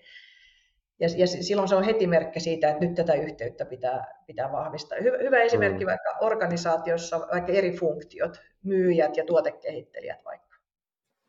Tai, tai, niin, niin, tota, tai niin, niin heti jos tulee semmoinen fiilis, että mitä nuo myyjät vaan tuossa nyt kohkaa ja ei ne mitään, niin kuin, niin kuin, että miksi ne nyt paukuttelee henkseleitä, tai myyjät ajattelee, että mitä nuo tuotekehittelijät tuolla nyt niin kuin hinkkaa ja niin kuin jarruttaa ja jumittaa. Niin kuin heti kun on tämmöisiä ajatuksia, niin kuin vähän pahantahtoisia ajatuksia toisesta, niin se on merkki siitä, että ei meidän yhteys ei ehkä ole paras mahdollinen ja, ja totta kai siis tästä, sit jos me ollaan ihan niin kuin tällaisessa kontaktissa, niin totta kai sen yhteyden näkee niin kuin ihan kasvon ilmeistä, katsoako ihmiset silmiin, onko siellä Joo. just niin kuin validoivaa nyökyttelyä ja kaikkea tämän tyyppistä, että et, et sekin sitten niin kuin vähän riippuu siitä, että onko se ihan tämmöinen niin kuin fyysinen tila, missä me arvioidaan sitä, että onko meillä tässä nyt niin kuin fysiologisesti hyvä yhteys, vai onko se ylipäätänsä tämmöinen niin kuin yhteistyösuhde, kun työ, työpaikalla niin se yhteys ei ole pelkästään niin kuin pistemäinen yksittäinen tapahtuma,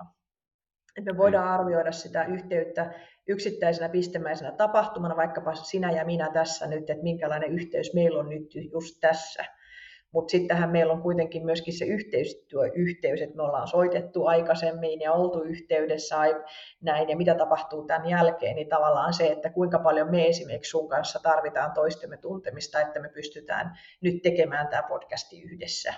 Mm. Niin tota, sit jos meillä olisi hirveästi väärinkäsityksiä tai, tai se, että, että mä tulin myöhässä, tai sä soitit mulle ennakkoon ja mä en muistanut, että sä olit soittanut, mm. niin, niin sittenhän sä olisit voinut loukkaantua siitä.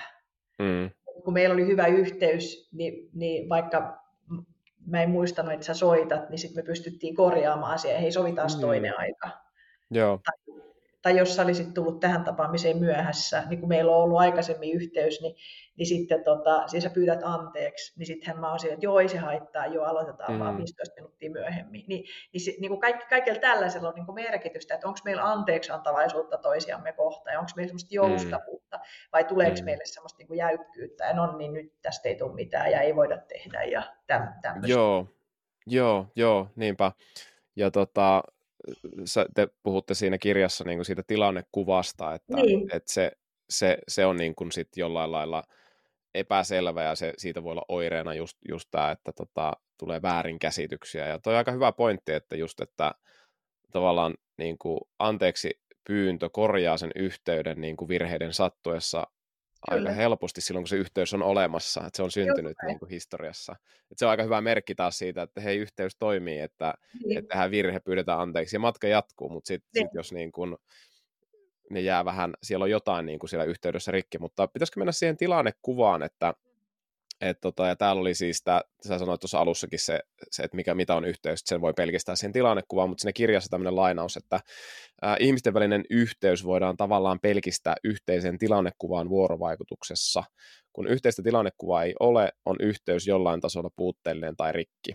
Voi mm. olla, ettei yhteistä tilannekuvaa ole koskaan ollutkaan, tai että se olosuhteiden muuttaessa menetetään, mm. ää, olosuhteiden muuttuessa menetetään. Ää, yhteinen tilannekuva voi rikkoutua sillä, ettei olla läsnä eikä investoida yhteyteen riittävästi, jotta yhteinen tilannekuva voisi kunnolla muodostua. Ja jos, jos mentäisiin siihen tilannekuvaan, koska se ehkä jäsentää tätä sitten, että mitä ne tavallaan palaset siihen yhteyteen sitten on. Mm. Ää, sopisiko se? Joo, ehdottomasti. Niin tota, Mä mietin, että niin kuin tarkoitat sä, että mitä se on se tilannekuva. Tilannekuva, niin.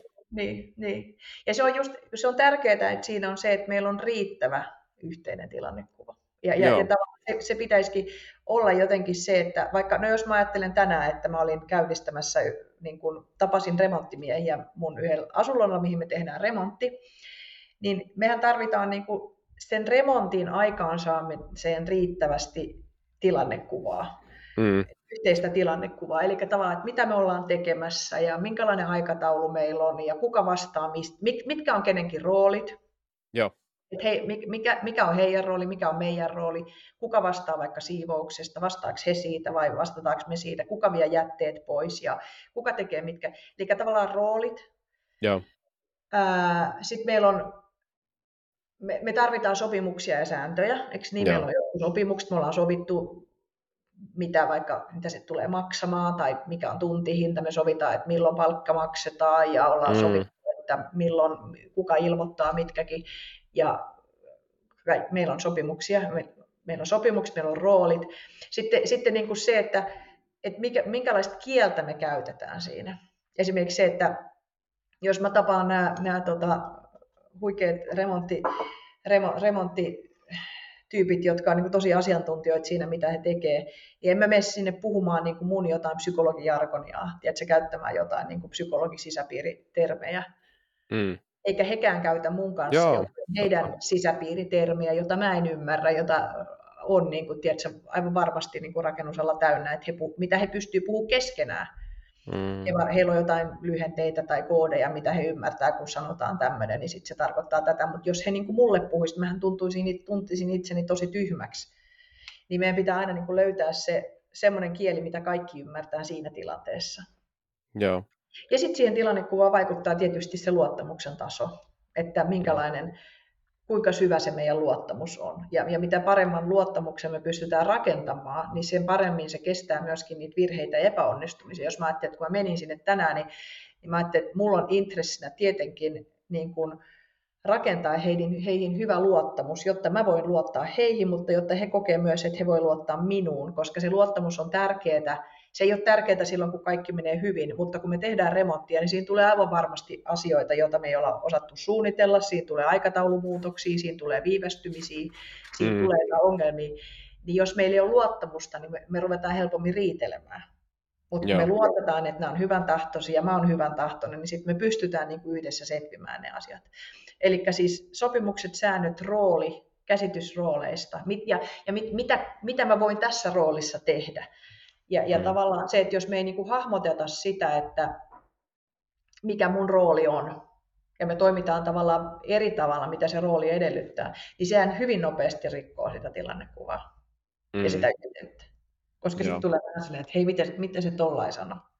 Mm. Et voin mun miehen kanssa puhua vähän niin kuin olla regressoituneempi joskus ja tiedätkö, olla väsynyt ja olla epärakenta, koska se, hän voi ymmärtää mua, että okei, Ilona on vähän väsynyt, mutta en mä voi niin kuin mennä heti sinne ensimmäiseen remppatapaamiseen ja olla regressoitunut ja väsynyt ja mm. jotain tiuskia siinä.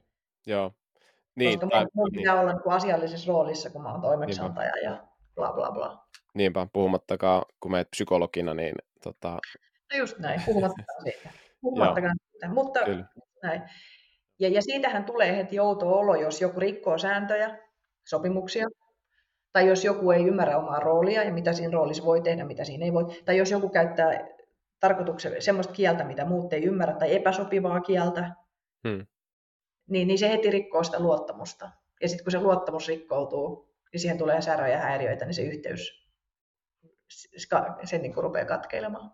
Joo, niinpä. Tuossa on hyvä, hyvät niin kuin, tämmöiset niin kuin rakennuspalikat siihen mm. yhteyteen, mm. eli se tilannekuva ja siellä on joku toiminnan kohde, nyt oli niin. se remontti, ja te, teillä on yhteiset intressit siinä, ja niin. roolit, sä oot toimeksiantaja, ja siellä on ne remontoijat, kaikilla on selkeä, kuka tekee mitäkin, ja, ja sitten on selkeät sopimukset, selkeät säännöt, mi- miten siinä toimitaan, se on mustaa valkoisellakin. Joo. Ja yhteistä kieltä, että sä just sitä psykologijarkonia tuo siihen, että sulla on semmoista tilannetajua, jolle sä haluat käyttää valtaa ja näyttää, että sä oot jotenkin hieno ihminen, kun sä saat, että, että tämä on myöskin mitä sitten Joo, nähdään ja, ja, ja voi niin kuin tunnist, niin kuin miettiä, että miksi puhun, millä tavalla puhun ja jos halu, ja halu, jo. yksi, silloin, jos sä haluat oikeasti osoittaa jollekin hierarkia, hierarkiassa mm. paikkaa tai nostaa omaa asemaa jossain hierarkiassa, niin tehokkain tapahan on siinä, että tehdä vähän niin kuin jotain, tiedätkö, name droppingia ja word droppingia ja sanoa mm. vähän ja saada toiselle sellainen kokemus, että nyt hei, niin kuin ymmärrät tätä. Eli saada Joo. toinen tuntemaan tyhmäksi, niin ihan varmasti, tiedätkö, oot saanut niin kuin ns. Niin kuin näennäisesti valtaa tilanteessa, mutta, mutta, ei, mutta oot saanut myöskin sellainen, että se yhteys... Että ei yhteys katkeaa. Niin, ei sitten luottamusta paranna. Mutta tätähän harrastetaan, eikö niin? Niinpä, niinpä, just näin. Ja, ja tota, joo, ja se luottamus oli sitten se, se viimeinen taso, ja sitä rakennellaan vähän näiden monien asioiden Avulla. kautta tässä. Niin. Joo, ja siellä oli tämä, äh, oliko tämä Reima Rytsölä, joka on Solidiumin toimitusjohtaja, Joo. niin puhuu siitä luottamuksesta nimenomaan, että okei, okay, se on tämmöinen lainaus, että yhteyden luominen on omassa työssäni eri sidosryhmien kanssa todella merkityksellistä ja se kulminoituu luottamukseen. Joo. Esimerkiksi vaikeissa neuvottelutilanteissa on todella tärkeää luottaa itseen siinä, että ymmärtää toisten motiivit ja näkee ne oikein. Et... Ja se on, se on, se on mä, mä tykkäsin tosi paljon tuosta lauseesta ja juuri tuosta, että, että sen ymmärtäminen, että mitä toi toinen tavoittelee, mikä hänen motiivi on se, että, että ja pystyy niin kuin jotenkin mielentämään. Ja ainahan me ei tiedetä, aina me ei ihan tarkkaan tiedetä, mutta mitä paremmin me saadaan niistä selvyys ja voidaan tietää, ja mitä avoimempi me ehkä voidaan niissä olla toisillemme. Ja joskus tietysti, niin kuin Reimakin sanoi tuossa haastattelussa, että joskus se on sellainen neuvottelutaktinen kysymys, että ei täysin avata sitä omaa tarkoitusperää tai sitä, sitä motiivia. Hmm. Mutta, mutta tota, mutta tietysti helpomman, helpomminhan löydetään silloin kaikkia, tyydyttävä, kaikkia osapuolia tyydyttävä ratkaisu, jos, jos niistä voidaan olla mahdollisimman avoimia, mutta aina se ei ole mahdollista. Mm, kyllä, kyllä. Ja tämä, niin kuin, kun äh, yrityksissä, yritysten välisissä vuorovaikutuksissa, siellähän aina niin kuin myydään jotain ja tehdään sopimuksia ja muuta, ja, ja tota, se on itselläkin semmoisia kokemuksia, ja mä uskon, että kaikilla on varsinkin näistä puhelinmyyjistä tai, tai feissareista, ja mulla on, mulla on niin kuin yksi todella hyvä kokemus tästä, että miten nämä, niin kuin, tämä tilannekuva jotenkin onnistui tosi hyvin, että tämmöinen nuori, nuori kaveri siinä tota, myi sähkö, se oli siis fe, tämmöinen feissari, kadulla pysäytti, ja, ja en tietenkään halunnut pysähtyä ja halusin mennä, se, mutta sillä oli jotenkin aika luonteva tapa olla siinä, ja, ja, ja tota, se, se, se niin kuin, tota, ei yrittänyt mitään, mitään ylimääräistä, ja, ja mitä se teki niin kuin hyvin oli, se sanoi suoraan, että hei mä saan tästä tämmöiset ponarit, jos mä saan tästä diilin, eli se oli tosi, se, se jotenkin se rooli oli tosi selkeä, että se ei yrittänyt mitenkään, ei tullut mitään fiilistä, että se yrittänyt, ei mitään ketuhäntää kainalossa, ehkä Joo. tämä on jotenkin niin kuin, sen myynni, myyntitilanteessa se yhteyden katkeamisen aika yleinen juttu, ainakin oman kokemuksen mukaan, että, että jos, jos mä huom, kun mä huomaan sen kuitenkin, että mikä se intentio siellä taustalla on, ja tuossa tuo Reima Rytsölä myös puhuu tästä, mm. että, mm. että ymmärtää toisten motiivit ja näkee ne oikein, ja sen näkee heti, että tällä on nyt ketun häntä kainalossa. Mutta se sanoo sen suoraan, että tämä on mun, niin kuin, mä saan tämmöiset ponarit ja, ja tota, sulla on, tämä diili on tämmöinen, se on selkeä sopimus. Mun rooli on tässä myydä, mm. ää, tässä on tämä sähkösopimus, ää, tämmöisiä juttuja sä saat, tämmöisiä juttuja mä saan tästä, ja, ja se ei yrittänyt, se kieli oli semmoista luontevaa hänelle ja sinne tilanteeseen sopivaa, ja, ja siitä tuli jonkunlainen semmoinen luottamus, ja, ja tota, oli aika houkuttelevaa tehdä niin kuin siitä kauppa hänen kanssaan. Joo, voi kuvitella. Siitähän tulee hyvä fiilis. Joo, kyllä. Just semmoinen, että pitäisi nyt tuossa yrittää esittää jotain maailman parantajaa tai pelastajaa, vaikka pilalla on konarit mielessä, mikä on meille kaikille tärkeää. Kyllä, niinpä, just näin. Et ihan, se oli jotenkin virkistävä, hauska, hauska tota, kohtaaminen. Äh, jos oli yhteys. Äh, tota, ehkä jotenkin sun puheesta kuului myös tämmöisen asian, kun tämä kirjassa oli tämmöinen rehellisyysolettama, että Joo. miten hyödyllinen se on, ja jotenkin sitä ehkä ainakin rivien välistä kuulin, että se on, se on niin kuin aika tärkeä tässä niin kuin luottamuksen synnyttämisessä, tai mitä, mm. mitä sä ajattelet siitä? Mm, mm, ja mitä mm. tämä rehellisyysolettama on? Niin, ja se rehellisyysolettama on niin kuin siinä mielessä, että voi ajatella, että se on niin kuin tämmöinen luontainen ominaisuus meillä ihmisillä, että me, me oletetaan, että toiset ihmiset on rehellisiä. Joo ja tota, se on, se on niin kuin hirveän tärkeää tavallaan tämmöisen ylipäätänsä sen kannalta, että me kyetään niin toimimaan, koska jos meidän pitää koko ajan niin varmistella ja tarkistella ja jos mun pitäisi koko ajan joka kerta, kun mä näen mun pojan, niin varmistaa ja tarkistaa, että hän ei ole pettämässä mun luottamusta ja hän ei, hän ei tota, ole tekemässä sitä, että tämä tota, niin se tekisi niin kuin hirveän raskaan meidän niin kuin yhteydestä, eikö niin? Kyllä. Ja, ja tota, eli se rehellisyys olettama niin kuin on tärkeää, mutta koska meillä on tämä rehellisyys olettama, niin se tarkoittaa sitä, että me ollaan itse asiassa myös aika huonoja tunnistamaan sit sitä, että milloin ihminen valehtelee. Eli se ei ole mitenkään itse asiassa, että jos joku haluaa käyttää sitä, sitä hyväksi, ihmisten luottamusta, niin, niin tavallaan ihmisten luottamuksen hyväksi käyttäminen on, on helppoa. Mm, Siinä mielessä, koska me ei olla niin hyviä loppujen lopuksi kuitenkaan tunnistamaan sitä, jos joku valehtelee. Joo totta kai joskus ollaan, mutta et se ei ole niin kuin sillä tavalla, että se on automaattisesti jotenkin hirveän helppoa. Mutta että, mutta, et me, mutta että meidän ihmisten välinen toiminta perustuu kuitenkin sille luottamukselle, että se mitä ihminen sanoo, että se on niin totta. Mm, joo, ja se on hirveän stressaavaa, jos koko ajan pitää miettiä, että voiko mä luottaa, onko tämä rehellinen tässä. Niin, esimerkiksi työyhteisössähän niin puhutaan tämmöisistä niin johtajista ja esihenkilöistä, jotka mikromanageraa, niin semmoisen, semmoisen tiimissä on hirveän vaikea, vaikea toimia, jos tuntuu, että, että toinen toista ei luota sinuun. Niin sulla on mm. vaikea koko ajan, koska saat koko ajan olla niin kuin todistamassa sitä, että muuhun voi luottaa. Joo, Joo niinpä, niinpä. Joo, okei. Okay. Tota, jos tiimissä on just liian vähän yhteyttä, niin okei, voi tulla väärinkäsityksiä ja siellä okei, okay, onko selkeyttä, mikä on toiminnan kohde, onko roolit selkeät, onko sopimukset selkeät, onko, puhutaanko samaa kieltä vai onko joku, käyttääkö joku valtaa kielen käyttä, kautta vai päästäänkö siellä niin kuin sama, että me puhutaan samoista asioista ja onko siellä luottamusta. Mutta tota, sitten sit kun on, on just tilanteita, että se yhteys on katki ja, ja tota, mun, mun kokemuksen mukaan niin kuin varsinkin meillä suomalaisessa kulttuurissa on tosi paljon niin kuin vetäytymistaipumusta konfliktitilanteissa. Et, et kun yhteys on poikki, kaikki tuntee sen, meillä on virtahepo olohuoneessa, että joku ei toimi, tulee niitä väärinkäsityksiä, tuntuu pahalta, mutta joskus ei vaan sanota sit yhtään mitään ja, ja asiat ehkä menee vaan pahempaan suuntaan. Ja mulle niin kuin, tämä on tullut niin kuin todella isoksi asiaksi tämä konflikti. Ja konflikti on yksi teema siinä teidän kirjassa myöskin. Kyllä. Ja mä ajattelen, että se konflikti on huippusuoritukselle elinehto. Ja, ja mä, mä perustan tämän väitteen siihen, että meillä on esimerkiksi tämä 10 000 tuntia sääntö, joka on myytti, että 10 000 tuntia toistat, teet, te, niin kuin treenaat jotain tavoitta varten, jos tulee ekspertti.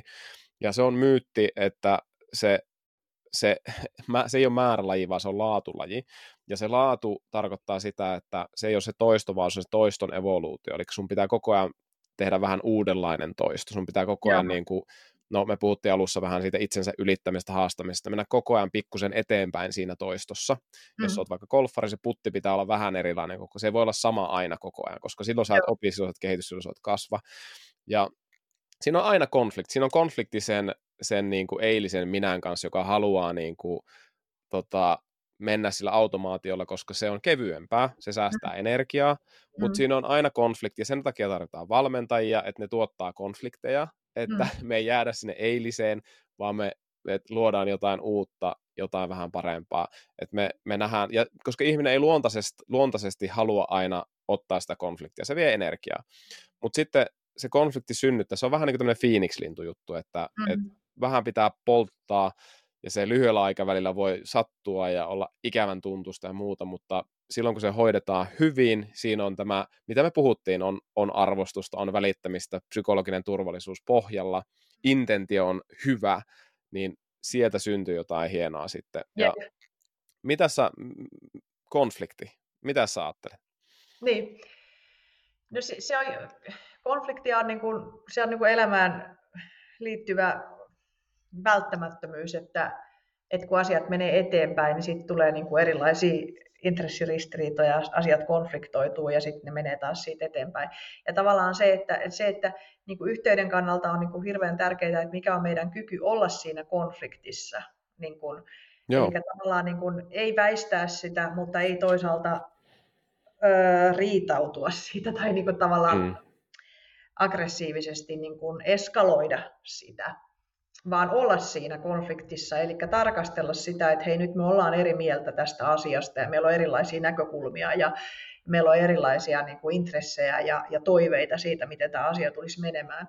Ja mitä paremmin me kyetään niin kuin kuulemaan toisiamme sen konfliktin keskellä, että mitä sä tarvitset, mitä mä tarvitsen, mitä noi tarvii ja, mm. ja, ja mitä tässä on, ja, ja kuulemaan niitä, niin, ja tavallaan säilymään niin, niin silloinhan meillä on niin kuin mahdollisuus löytää, löytää taas joku seuraava ratkaisu. Ja sitten siitä seuraavasta ratkaisusta taas seuraa uusia hyviä puolia, mutta kaikista päätöksistä ja ratkaisusta ja eteenpäin menemisistä tulee myöskin niin kuin uusia huonoja puolia.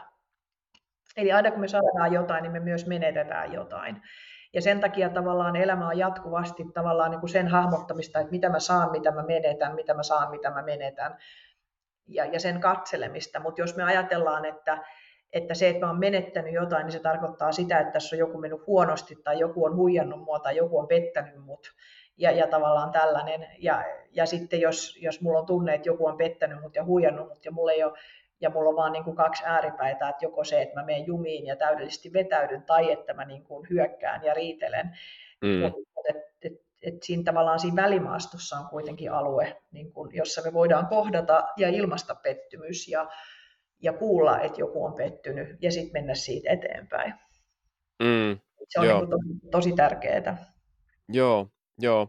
Ja, ja just tuo konflikti, niin kuin sanot hyvin tuossa, että, että, että se, jos, jos me niin kuin riitaudutaan ja ollaan liikaa konfliktissa, niin se on niin kuin se haaste. Ja, ja tosi hyviä niin kuin lauseita siinä kirjassa. Mä nostan täältä taas, taas niin tota, tämmöinen Clark-henkilö, mikä sitä etunimensä olikaan, mutta siis okei, okay, mä luen tämän lainauksesta. Clark esittää kirjassaan, että johtajan tärkein tehtävä on lisätä älyllistä kitkaa ja vähentää sosiaalista kitkaa. Joo.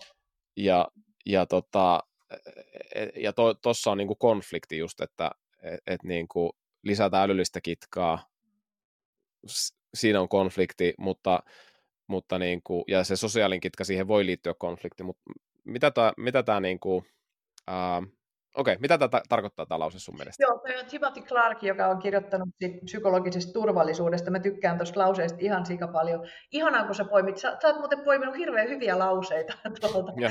Mä tykkään niitä, koska toi oli semmoinen lause, minkä paljon mietittiin, että tuleeko tuo kirja vai eikö se tule, ja mä halusin sen siihen, koska se on musta mm. tärkeä lause. Mutta se on just se, että jos meidän energia kuluu siihen sosiaaliseen vääntämiseen, että mm. me ajatellaan, että no, mutta toi on ihan niin kuin ääli joku se, ja toi on tyhmä ja toi, toi ei ymmärrä mitään. Ja, ja me tavallaan niin kuin mennään niihin persoonallisuuspiirteisiin, niin, niin silloin se on pois siitä älyllisestä kitkasta, jossa, jossa me mm. keskustellaan tavallaan siitä asiasta ja, ja siihen liittyvistä lopputulemista ja skenaarioista ja riskeistä ja mahdollisuuksista. Ja älyllinen kitka on juuri sitä, että me pystytään olemaan siinä debatissa ja dialogissa, että mitä meidän pitäisi valita ja miksi meidän pitäisi valita ja mikä siinä on tärkeää ja katsotaan skenaarioita ja katsotaan niihin liittyviä riskejä. Se on sitä älyllisen kitkan kanssa piehtaroimista. Mutta jos me loukkaannutaan siitä, että me ollaan asioista eri mieltä tai me nähdään asiat eri tavalla tai meillä on erilaisia näkemyksiä, niin silloin meille tulee sitä sosiaalista kitkaa, joka kuormittaa aivan valtavan paljon niitä yhteistyösuhteita. Niinpä. Tavallaan sen takia tämä oma loukkaantumistendenssin katsominen on niin tosi tärkeää. Joo, Joo, ja täällä on muutama lause just tuohon liittyen, että sosiaalisiin suhteisiin liittyvät ratkaisemattomat ongelmat vaikuttavat työyhteisössä fysiologisten reaktioiden kautta siihen, miten ihmiset lopulta reagoivat ja käyttäytyvät. Ja, ja sitten tämä, niin kuin vielä hermostollinen puoli, että hermostollinen tasapaino mahdollistaa intensiivisen työskentelyn ikään kuin sisäisestä levosta käsin. Että etenkin tosta mä jotenkin tykkäsin, että, että jos meillä on sitä sosiaalista kitkaa mm. paljon, niin sen selvittämättömyys on tosi kallista. Kyllä. Että siellä on fysiologinen stressitila, ihmiset ei toimi niin hyvin kuin ne pystyy, se, on väh- se vähentää mahdollisuuksia siihen oikeasti tuottavan älyllisen kitkan äh, niin kuin luomiseen siellä yhteisössä. Mutta mä näen, että tämä haaste on siinä se, että ihmiset ymmärtää joko tiedollisesti tai alitoidullisesti, että jos me nyt lähdetään tätä sosiaalista kitkajuttua, mikä täällä on, niin selvittää. Siihen menee hitosti aikaa. Niin sitten helposti skipataan se. Siihenhän menee aikaa. Että kun me lähdetään... menee aikaa. Niin mikä, mikä tämä keissi nyt olisi, että jos sun pitäisi nyt tämmöinen pitch tehdä, tehdä niin kuin johtajalle, että mikä on se return of investment ROI siitä ää, prosessista, kun meillä on tulehtuneita sosiaalisia suhteita, mm-hmm. ja lähdetään niitä selvittämään, niin, niin kun, miten paljon siihen menee aikaa, kannattaako se oikeasti? Okei, meillä on vähän tässä perusteita, mutta miten, mitä sä sanoisit? Siis se, siis se kannattaa, koska tota, jos ihmisillä on sitä sosiaalista kitkaa ja sitä epäluottamusta ja sitä väärinymmärrystä ja loukatuksi tulemista, ja sitä ei selvitetä, niin se, se niin kuin jäytää siellä pinnan alla koko ajan se, ja se sitoo valtavasti psyykkistä energiaa. Ja se kaikki psyykkinen energia on pois siitä eteenpäin menemisestä. Mm. Ää, tietenkin ei voida, ei voida ajatella, että työyhteisöissä ollaan koko ajan sen sosiaalisen kitkan äärellä. Että jos näyttää siltä, että, että siihen sitä sosiaalista kitkaa tulee jatkuvasti, vaikka siihen käytetään aikaa ja sitä selvitetään, niin silloinhan meillä on niin kuin muita ongelmia. Mm. Mutta, tota, mutta, mutta se, on, se on tietysti joskus, jos sitten työyhteisö on päässyt siihen pisteeseen tai jo, jotku, joku yhteistyösuhde on päässyt siihen pisteeseen, että siinä sitä on, niin vaikka se tuntuu, että tämä nyt on investointi, että me tähän käytetään rahaa ja aikaa ja mahdollisesti tulee vaikka joku ulkopuolinen fasilitoimaan sitä, niin kyllä se maksaa itsensä takaisin todella nopeasti sitten mm, niin kuin, sujuvana työnä ja yhteistyönä ja mm. suorittamisena. Saadaan sitä älyllistä kitkaa sinne sitten ja turha, turha hiekkarattaista pois, pois sitten. Mutta tota, m- miten niin kuin käytännössä työyhtiö, okei, okay, voidaan palkata ulkopuolelle niin fasilitoimaan, se on joskus tosi hyödyllistä niin saada se, että saadaan uutta perspektiiviä ja semmoista niin kuin puolueetonta puheenjohtajuutta siihen tilanteeseen. Mutta minkälaisia hyviä käytänteitä sä huomaat työpaikalla voisi olla, jotta, jotta niin kuin myös ennaltaehkäisevästi pystytään niin kuin sitä sosiaalista kitkaa vähentämään? No juuri se, että se on niin kuin, no, no siis mä, mehän puhutaan tuossa, mä, mä, uskon itse tähän OK5-malliin, eli tähän mm. onnettomuuden kohtaamisen viiteen elementtiin. Se, että meillä on riittävästi virittäytymistä, eli kuulumisten kysymistä ja ylipäätänsä semmoista niin kuin taajuudelle asettumista. Että meidän ku, kuulemisen, kuuntelemisen laatu on huolellista, että me niin kuin kiinnitetään mm. huomiota siihen, että me kuullaan erilaisia ääniä ja, ja tota, erilaisia näkemyksiä. Ja että meillä on sitä riittävästi sitä sellaista tutkivaa otetta ja uteliaisuutta ymmärtää toisten näkökulmaa ja, ja viipyä asioiden äärellä, että me ei niin kuin niin kuin hypätä liian nopeasti johtopäätöksiin. Ja sit, mutta sitten myöskin, että me ollaan niin kuin jäsentyneitä, että meillä on riittävän jäsentyneitä käytäntöjä, vuorovaikutustapoja, kokouskäytäntöjä, sopimiskäytäntöjä. Mutta sitten myöskin, että me kiinnitetään aina niin kuin huomiota siihen, että miten me suljetaan tilanteet. Että, että me mm. kiinnitetään huomiota siihen, että tilanteet jotenkin kuitenkin päättyisi semmoiseen myönteiseen nuottiin siitä huolimatta, että ne olisi ollut vaikeita tai hankalia.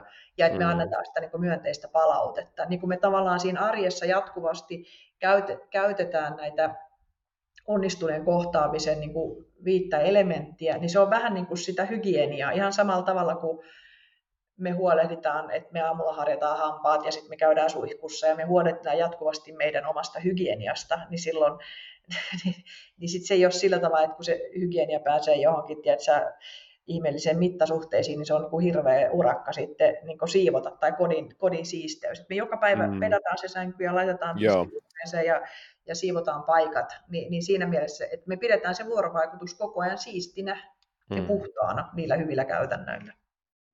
Joo.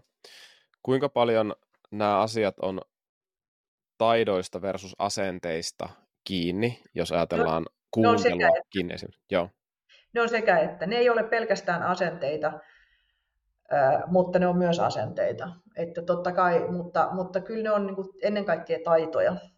Että ihan samalla tavalla kuin urheilussa, niin jos sä haluat tulla hyväksi tennispelaajaksi, niin kyllä sulla pitää olla taitoa tulla siihen, että ei se asenne riitä. Mm. Mutta, mutta jotta voi, voi jaksaa tulla hyväksi ja harjoitella, niin totta kai se asenne on silloin se tärkeä siellä pohjalla, koska ilman sitä ei jaksa tehdä sitä pitkää mm. työtä, että kehittää niitä taitoja. Että se on ehdottomasti sekä että. Joo, mulle ä, aika rakas viitekehys on toi motivoiva haastattelu, motivoiva vuorovaikutus, eli Joo. motivational interviewing, Miller, Miller ja Rolnik, ja, ja siellä niin se asenteen painotus on aika iso, että se tulee niin kuin ensin, että et, et, niin kuin, siellä, on, siellä puhutaan niin kuin connection, yhteys juurikin, että se connection tulee niin kuin ensin ja sitten tulee nämä niin kuin tekniset taidot siihen liittyen. Ja, ja mä oon itse huomannut omassa elämässä, että ää, ennen kuin mä osasin vastata edes jollain tasolla itselleni todella rehellisesti, että miksi minä valmennan siihen mm. kysymykseen, niin sitä ennen mulla oli aika vaikea niin kuin muodostaa niin kuin itse asiassa just tätä oikeasti tosi hyvää tilannekuvaa sen asiakkaan kanssa siitä valmennustilanteesta, mutta kun mä oon itse selkeä niin kuin omien motiivieni kanssa, että miksi minä oikeasti, mitä, niin kuin mikä se mun ketuhäntä kainalossa on, niin kuin tämä feissari oli, se oli selkeä, se, se, niin. se sanoi sen suoraan, ja tavallaan mulla on aina joku kuitenkin siinä motiivi. Joo. Miksi mä teen tätä, mikä mua motivoi siinä, ja, ja, ja se vapauttaa energiaa, kun mä pystyn kertomaan sen myös toiselle ihmiselle, että mitä mä niin kuin haluan tässä yep. itse. Yep. Ja, ja sen ei tarvitse niin miettiä sitä, mutta et, et siihen liittyy paljon sellaista niin kuin nuorempana valmentajana, että mä halusin olla niin kuin hyvä coach ja mä halusin, että toi niin kuin tykkää musta ja, ja että mä niin kuin, ää, no, että et mä olen hyvä. Et se oli, se oli niin kuin tosi iso motiivi ja mä en niin kuin tiedostanutkaan sitä kovin vahvasti ja, ja se, se teki musta paljon huonomman valmentajan myöskin. Et, et kun, ja, ja mä ajattelen, että tämä menee siihen asenteeseen just. Ja sitten jos mennään tämmöisiin vaikka kuuntelutaitoihin, niin ne on, ne on semmoisia ilman tätä ymmärrystä siitä, että mikä sitä mun asennetta ohjaa sillä taustalla, niin ne kuuntelutaidot ei ole niin kuin hedelmällisiä. Niin. Et, et vasta se ymmärrys siinä, että tämä on tämä mun asenne sillä pohjalla ja tätä mä haluan, ja sitten ne kuuntelutaidot siihen päälle, niin sitten siitä vasta alkaa syntyä hedelmällistä, ainakin mun tapauksessa. Joo, joo, juuri näin, joo. Toi on, toi on niin kuin hyvin, hyvin, hyvin sanottu, että et mitä pitää olla ensin ja mitä on sitten. Ja, tota, ja sitten samanaikaisesti, niin kuin, että vaikka noin aina paperilta kuulostaa niin kuin helpolta, että noinhan se niin kuin on, mm. mutta, mutta sitten täytyy niin kuin muistaa, että se taito sitten kuitenkin myöskin aina helpottaa niin kuin asennoit. Vähän niin kuin, että jos, mulle, jos mä vaikka nyt on vähän ruvennut harjoittelemaan Duolingolla tota ranskaa, kun musta mm. Kuulostaa niin hienolta, mutta, mutta tota, niin, niin, niin, tota, niin kyllähän tavallaan voi olla aluksi, kun ei osaa mitään, niin olla se asenne vähän huono, että no vitsi, tämä on vaikea kieli ja ei tästä mitään, ja miten ne ranskalaisetkin on niin ylimielisiä ja sitä ja tätä. Tota. Mutta sitten kun rupeaa ymmärtämään sanoja sieltä, sanoja täältä, ja se taito kehittyy, niin sen hyvän asenteen ylläpitäminenkin on helpompaa. Hmm. Kyllä. Et ne ne niin kuin menee silleen, niin kuin, Joo. Ne, ne syöttää toisiaan. Niin, sä alat uskoon siihen enemmän, kun sä huomaat, että tähän Joo, toimii. Niin kuin itseluottamus vahvistuu, kun, kun asia, jonka suhteen me halutaan, että meillä on hyvä itseluottamus, niin kun meidän taito sen asian suhteen vahvistuu, niin se itseluottamus vahvistuu. Eli onnistuminen Joo. parantaa itseluottamusta. Joo. Ja tietysti itseluottamus parantaa onnistumista. Että se on, niin kuin, se on niin kuin syklinen kaikki tiet vievät Roomaan, että tämä on vähän sama niin kuin siinä yhteydessä, että yhteys itseen toisten kautta ja yhteys toisiin itsen kautta ja siinä pelataan koko ajan sitä vuorovaikutuspeliä ja toisaalta sitten niin kuin vaikka tämä OK5 tai, tai se tilannekuva, niin, tota, niin. siinä niin kuin, niin kuin asenne, taidot, siinä on koko ajan vuoropeliä, ne niin kuin tukee toisiaan, että, et, mutta ei, ei ole yhtä ilman toista, tarvitaan monenlaisia juttuja ja ja, ja joskus niin kuin, äh, huomaan, että niin kuin, asioita vähän niin kuin redusoidaan liiankin simppeleiksi, että vaikkapa teillä on tämä, nyt tämä yhteys- tilannekuva, että wow, tässähän tämä kaava on, toiminnan kohde, roolit, sopimukset, kieli, luottamus, no niin, let's go. Et, ja ja, ja sit tässä mä ajattelen, että just tämä konflikti on se niin kuin avain, että me tarvitaan niitä niin kuin pikkusen rebeleitäkin, jotka tulee, että hei, nyt joku, joku mättää ja, ja sitten saadaan vähän sitä uutta, että ja tämä on nähnyt, että niinku huippusuorittajat niinku, ää, ne, ne ei vaan toista sitä, mitä eilen tehtiin. Ja just, just tämä 10 000 tuntia ei vaan se, että mikä se tunti on, että mitä sä sillä teet. Ja siihen tarvitaan semmoinen tosi rohkeus, että kohdataan se virtahepo, mikä on siellä olohuoneessa ja, ja sitten lähdetään niinku semmoiseen rehelliseen niinku, seikkailun porukassa. Ja, ja tota, ähm, ehkä voitaisiin niin kuin, okei, okay. tai onko sulla tuosta konfliktista vielä jotain, että mä nyt oon siitä vaahdunut tässä. Niin ei, no siis, no siis siitähän voisi vaahdata viikon, mutta tota, ei, ei, siis mennään vaan, joo. Joo, joo. Eh, ehkä, ehkä niin kuin summataan tätä keskustelua, että meillä alkaa aika, aika loppuun, niin et, et, mi, mitä sä tästä niin kuin haluaisit jättää kuulijoille, että mikä oli kaikkein tärkeintä nyt tämän päivän keskustelussa? No, tota, ennen kuin mä vastaan tuohon, niin mun täytyy sanoa, että tämä on ollut mulle tosi tärkeää, tämä, että sä oot tässä validoinut tuon kirjan, niin kuin, tuota kirjaa, ja se on, se on tuntunut mm. hirveän hyvältä. Ja tuntuu hirveän hyvältä niin kuin kuulla, että mitkä asiat suhun oli resonoinut, ja, ja, tota, ja, ja mä ajattelen, että, että ehkä, tässä, eh, ehkä sitä kautta tullaan siihen, että mikä tässä oli niin kuin tärkeintä, että se aina kun tästä asiasta puhuu, niin vahvistaa mulle itselleni vielä taas lisää sitä ja sitä kautta mä toivon, että kuulijoillakin on niin kuin jäänyt se fiilis, että, että yhteys on, se on niin kuin tosi tärkeää, että hyvästä yhteydestä lähtee kaikki. Hmm. Ja samanaikaisesti se on yksinkertainen asia, mutta sitten samanaikaisesti kun sitä tarkastelee lähemmin, niin se on monimutkainen asia. Hmm. Ja, ja että se on niin kuin taas sekä että. Niinpä. Ja sen hyväksyminen, että tavallaan se on just tosi yksinkertaista ja tavallaan se on monimutkaista, mutta ei pidä hukkua kumpaakaan, vaan yhdessä niin kuin hyväksyä sen hankaluus ja, ja, tota, iloita sen helppoudesta. Mm, niinpä. Et yhdessä ollaan tässä sopassa, jota elämäksi kutsutaan, ja se on välillä tosi, tosi sotkusta, ja se yhteyskin on tosi sotkusta välillä, ja se on osa, osa sitä. Joskus se voi olla aika simppeliäkin ja, ja tota, näin, mutta mutta että se on niin kuin kaikissa väreissä. Mutta sehän tekee tästä mielenkiintoista myöskin, että, Kyllä. että jos meillä olisi nyt tämä teidän, teidän tota, yhteys avaan johtamisen ratkaisisi, ratkaisisi kaikki maailman ongelmat, niin tota, kyllä, se, kyllä meillä olisi sitten tylsä elämä tästä eteenpäin, että, että mm. hyvä, että riittää vielä niin kuin miettimistä. Mutta tota, hei, tämä oli tosi mahtava tapa nyt aloittaa tässä, kun nauhoitetaan, niin tämä on nyt vuoden alku ja ensimmäinen työpäivä meille molemmille, niin tosi inspiroiva tapa aloittaa Joo. vuosi, ja, ja tota, mulla oli semmoinen olo, että just tämä niin kuin contentious-suhde silleen, että meillä on hyvä yhteys, mutta että mä, mä kunnioitan sua tosi paljon ja tavallaan niin kuin tässä on semmoinen kilvoittelu, että mä voin oppia sulta koko ajan jotain uutta ja mielenkiinnolla ootan aina, että mitä, mitä sä heität ja toisaalta validoit mun asioita, mutta myös tuot sinne uutta ja Joo. se on niin kuin kiva, Joo. Ja mäkin opin, opin tässä monta uutta asiaa. Tämä, tämä vielä, kun sä tämä contagious-suhde, niin mä vielä haluan, että sä kirjoitat sen mulle sitten WhatsAppiin, että miten se kirjoitetaan, koska se termi oli mulle niin kuin silleen, ei ollut niin tuttu ja mä jäin sitä niin kuin miettimään, että mikä, mikä se itse asiassa on. Niin tämä on niin siistiä juuri tällä, että meillekin syntyy tästä tämmöinen yhteys ja, ja tota, me voidaan aina niin kuin oppia. Kiitos hirveästi luottamuksesta, Heikki. Joo, kiitos. Tämä oli ehkä se niin kuin positiivinen ilmentymä sitä vertailusta, mistä me puhuttiin. Et, et, ja sä avasit tässä mulla niin kuin silmiä, että, että mä oon vähän liiankin negatiivisesti suhtautunut siihen vertailuun. Ja tässä tuli semmoista niin kuin contentious vertailua, mm. että et, et tämä oli semmoinen niin kuin nyrkkeilymatsi, joka oli tosi hyvän tahtoinen. Jossa, no. ja, ja niin kuin nyrkkeilymatsin jälkeen, kun ne halaa toisiaan ne tyypit, niin se on niin kuin tosi siistiä. Tiedätkö, että ne niin kuin kamppailee, ne haluaa molemmat niin kuin, niin kuin olla siinä tietyllä lailla lä- läsnä. Mutta tota, joo, okei. Okay. Tota, kiitos. Hyvä. Kiitos, kiitos Heikki.